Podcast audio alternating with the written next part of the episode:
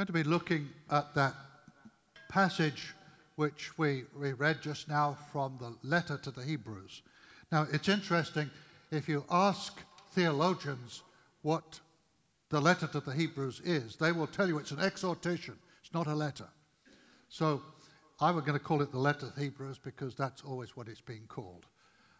Now, it was written sometime in the first century, probably in the 60s AD, to a group of Jewish people who had become Christians. And it was a time when things were unsettled. Persecution was beginning to uh, happen to Christians uh, at the hands of the Roman Empire.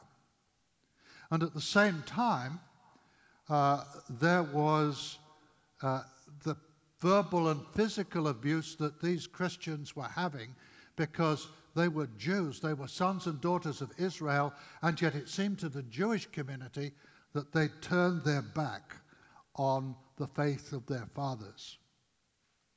And that Jewish hostility was intense, and they were being persuaded to, to, to drop out of the Christian church, to rally round the temple. And that had a lot of emotional power to it because although we're not quite sure when the letter, letter was written, it was at a time when uh, the Jews were beginning to rise up against the Romans, and the ultimate uh, result of that would be the razing of the temple in Jerusalem to the ground and the forbidding of Jews to go into the city of Jerusalem. Now, whether it happened before that or after that, uh, that this letter was written, we're not sure. But these Christians, these Christians of a Hebrew origin, were being told that they'd been less misled, or at the very best, that they were settling for second best. And so, what the author to the Hebrews does is to say, no, no, no, no, no, no, no. And that's what this letter is all about, although it's uh, a little bit more eloquent than that. The author to the Hebrews begins the letter, the exhortation, the epistle, whatever you want to call it, with these words Long ago, at many times and in many ways, God spoke to our fathers by the prophets. But in these last days, he has spoken to us by his Son, who he appointed to be heir of all things, through whom he created the world. He, that's Jesus, is the radiance of the glory of God. Now, he's writing this to people who've been told that they're settling at the best for second best. Jesus is the creator of all things with the Father. He was there at the beginning with the Father. He was the long awaited Messiah. And somehow the Jewish community had missed that fact. He was the Redeemer, is the Redeemer of all things. He is the one in whom we believe and whom we follow. And what the writer is saying, we are through Christ constantly in the middle of God's purposes for us. Well, who was it who wrote these words? I, I said that in the 7:30 service and started coming up with names. And, and David Barr came up to me when we passed the peace and he said, By the way, it was the Holy Spirit. Which it was, but the Holy Spirit used human influ- instruments. And there are fashions from generation to generation who thinks wrote the, wrote the letter to, to, the Rome, uh, to the Hebrews. I am of my generation when it was in the 60s. I learned, uh, I was in seminary, and everyone thought, well, it was Barnabas, the encourager, who wrote the book because it's a very, very encouraging letter. The other week, I was talking with Abigail Jordan, now one of our uh, Duke uh, interns from uh, uh, for this summer, and we were talking about this, and she said, "Well, I think it was Priscilla and Aquila, the married couple who were friends of Paul, who appear in the letter to the Acts, which means that there was probably or possibly a, a female tongue, a female pen it's just behind the writing of this. So if I say he, I may also mean she. Uh, and um, just forgive me if you're upset by that. But the message which comes through the letter to the Hebrews, the exhortation to the Hebrews is this stand firm, hold fast have broad shoulders because you are the servants of the living God through Jesus Christ, his Son. You've not been misled. You've not been misguided. You are in the mainstream of God's creation since the very beginning. We are all at one he, or she writes, walking in the footsteps of the men and women of faith who have gone before us. And that's where today's reading begins. Now, faith is the assurance of things hoped for, the conviction of things not seen. For by it the people of old received their commendation. By faith, we understand that the universe was created by the Word of God, so that what is seen was not made out of things that are visible. It was made by God, by the Word of God. At the beginning of Genesis, there is God creating. At the beginning of this letter, the writer has told us that Jesus was with the Father, creating. If you go to John's Gospel, he talks about the Word of God, who is Jesus, who was with the Father. And that's exactly what the writer of the Hebrews tells us here.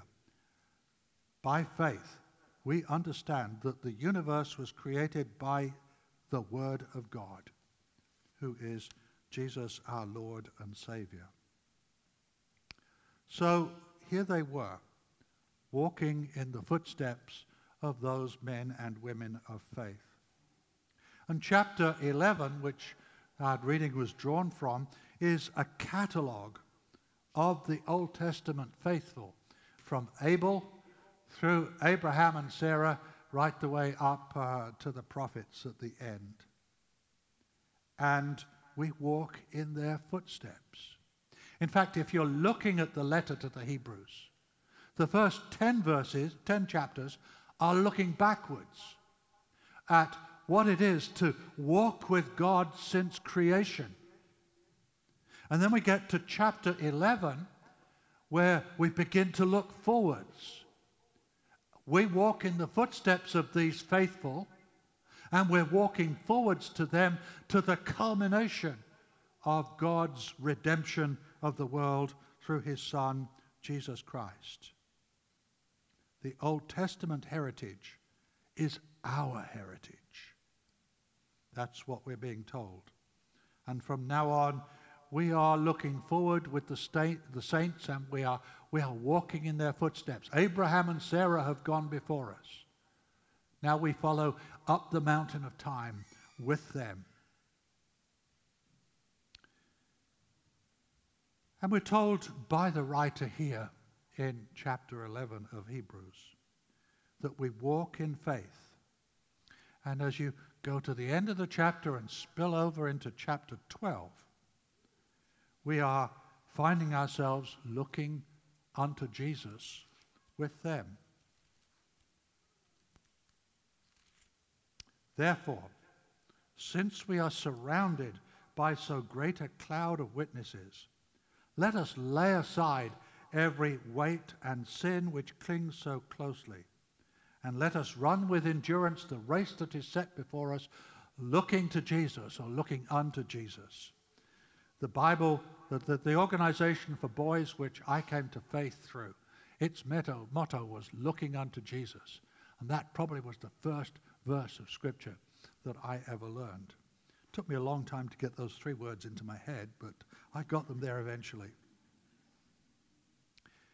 and we are walking in faith.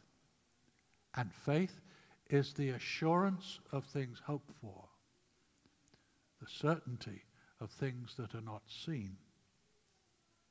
Now, hope, which is part of faith, in Scripture is a much stronger word than we tend to use it.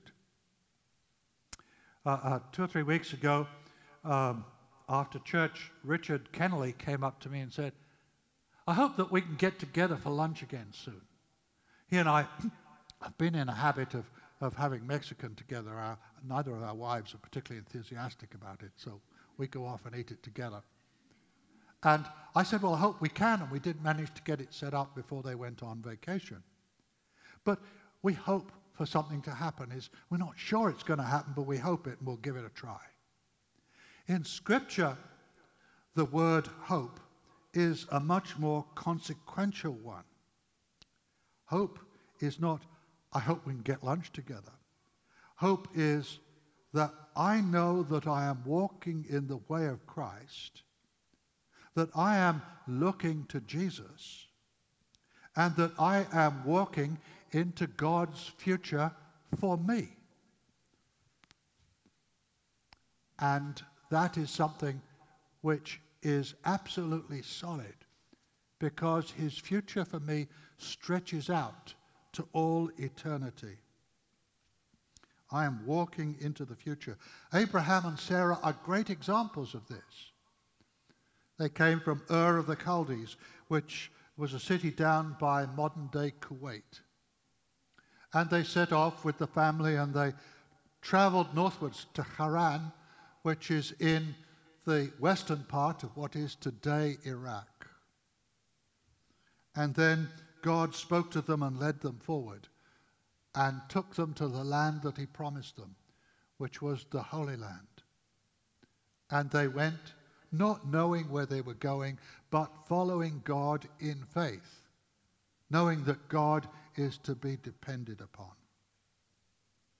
And what better example is there than that for us? I'm going to end with an illustration.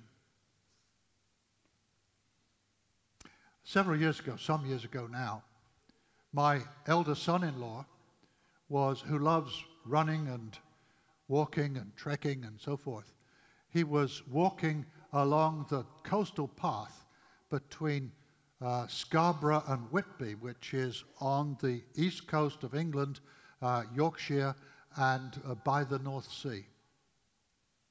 And as he was walking that path, uh, he got to a point where there was a sort of a fork in the road. And he took, took what looked like the right one. It turned out not to be the right one. And as he moved forward, he found himself on a cliff of shale rocks, about two or three hundred feet above the sea, which was crashing against the rocks at the bottom of that cliff. So Joe decided, well, I'm going to turn around and go back. And then he discovered that if he tried to turn around, the shale began to move beneath his feet.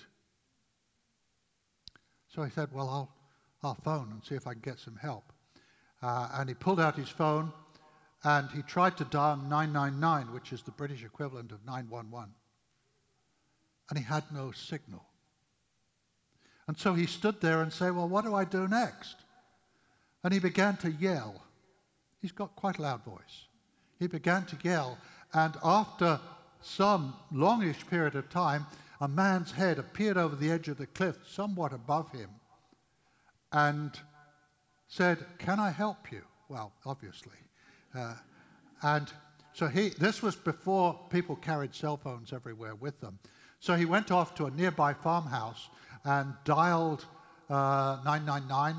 And about 30 minutes later, an RAF Sea King helicopter appeared above Joe, and a guy came down uh, on a line and picked him up and lifted him up and dropped him outside this farmhouse at the top of the cliff.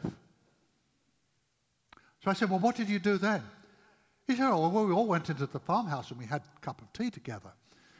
Which is, of course, exactly what English people would do. But the point really is that he had unwittingly taken the wrong path. and found it to be the wrong one. What the writer to the Hebrews is saying, you have wittingly taken the right path in following Jesus, your Messiah. And he will lead you forward to the very end. He is there at that heavenly city, which is your destination. So keep moving forward and stay faithful. Stand firm with Jesus Christ. Look unto Jesus, and he will be the author and the perfecter of the faith that is yours. What was true then in uncertain times is true in uncertain times now, and we certainly live in uncertain times. Look unto Jesus, the author and perfecter of your faith. Amen.